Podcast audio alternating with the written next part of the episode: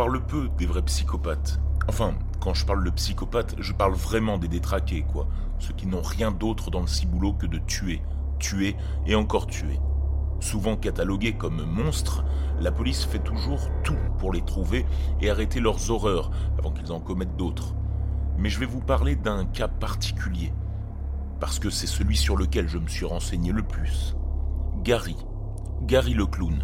Il a fait surface en juin 1996 la police avait trouvé les corps de deux femmes dans une ruelle. En fait, corps, c'est un bien grand mot. Comment dire? Oui, il y avait leurs jambes, leurs bras et leurs têtes. Non, non, il y, avait tout. Ah non, désolé. Il manquait quelque chose, oui. C'est vrai. Leur buste. Les parties du corps gisaient par terre, mais sans le buste pour les assembler.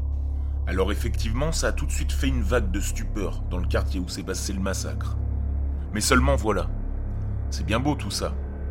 On imagine que la police allait trouver le monstre qui a fait ça. Mais un petit problème survint. Aucun indice n'a été trouvé pour avoir une quelconque piste. Et eh oui, les histoires de psychopathes qui s'arrêtent dès le premier meurtre, ce n'est pas drôle, non? Après quelques mois de recherche, et toujours avec aucune piste vraiment sérieuse pour le débusquer, la police décide d'arrêter les recherches, pensant que le tueur ne refera plus jamais surface. Grave erreur. En janvier 1997, un second meurtre a eu lieu. Dans une grande villa près de la mer, le propriétaire a sauvagement été assassiné. Cette fois-ci, la police a une sorte d'indice.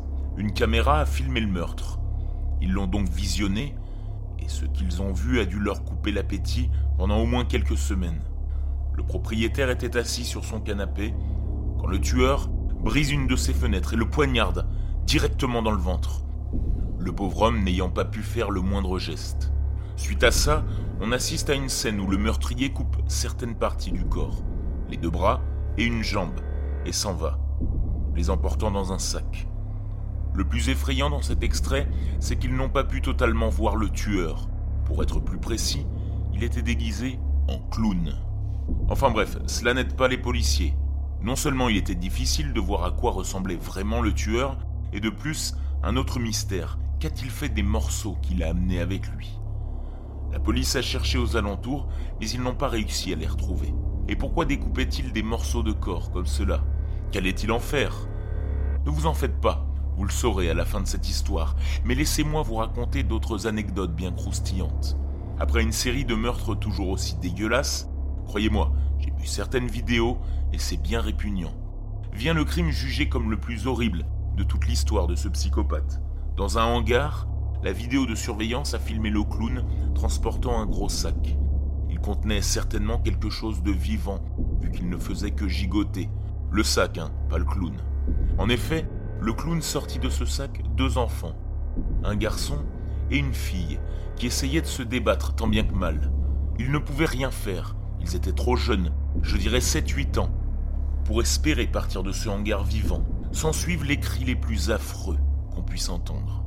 La fille était attachée, et pendant ce temps-là, le clown taillait lentement les bras du petit garçon, qui devait être son frère. Les cris du gamin étaient aussi insupportables à entendre. À la fin, il ne restait plus rien de l'enfant, et le corps tomba inerte sur le sol, dans un bain de sang. Le clown se retourna soudain vers la petite fille qui lui supplia de l'épargner. Malheureusement, même chose pour elle. Sauf qu'après l'avoir dépecée vivante, il lui trancha ses deux bras et mit tout ceci dans son sac. Avant de partir, il se retourna vers la caméra et afficha un sourire. Un horrible sourire à vous glacer le sang. Au fur et à mesure que l'enquête sur lui avançait, plusieurs infos ont pu être récoltées. Apparemment, c'est un homme d'une quarantaine d'années qui s'appellerait Gary. On n'en sait pas plus, mais c'est déjà pas mal, non? Il était très difficile de le suivre. Il se déplaçait tellement vite. Un jour, il était à Lyon, et le lendemain il était à Marseille, comme s'il se téléportait.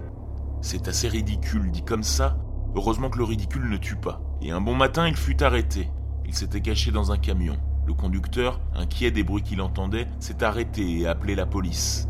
C'est là qu'ils ont trouvé ce monstre dans un coin, caché entre quelques caisses. On a appris, il y a peu, qu'il s'était suicidé dans sa cellule, pourtant sous haute surveillance. Oh Vous vous demandez sûrement, mais qu'est-ce qu'il faisait des membres qu'il prenait?